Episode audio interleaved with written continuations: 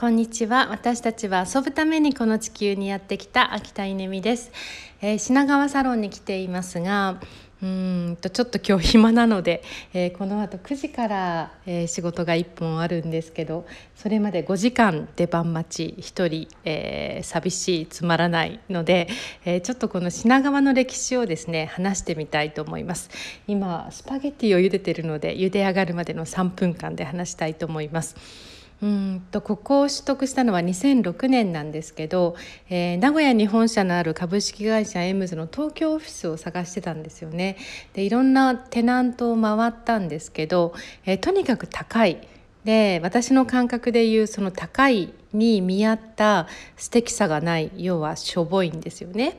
でああ東京って本当に家賃が高いなと思っている中で、まあ、日経新聞の広告でこの場所を見つけたんですけど、えー、なぜかですねその南向きの35階以上の、えー、っと部屋だけ売り出してる。ね、どういう意味かなと思ったら、えー、まあ後から分かったんですけれどもうんとこのタワーマンションが建った時に、えー、真向かいにあの工事中の物件があってそれが地上何階になるかによってこの35階以上の部屋の価格が変わるっていうことでここだけあの売りが1年遅れてたらしいんですよね。まあ、そんなこんなで、えー、と35階以上の南向きの物件があの広告に出てました。で私は予約を、まあ、内覧の予約をしたんですけれども、えー、もうねあと2件だけ残ってるっていうギリギリの状態で、えー、夜8時半ぐらいにここに到着しました。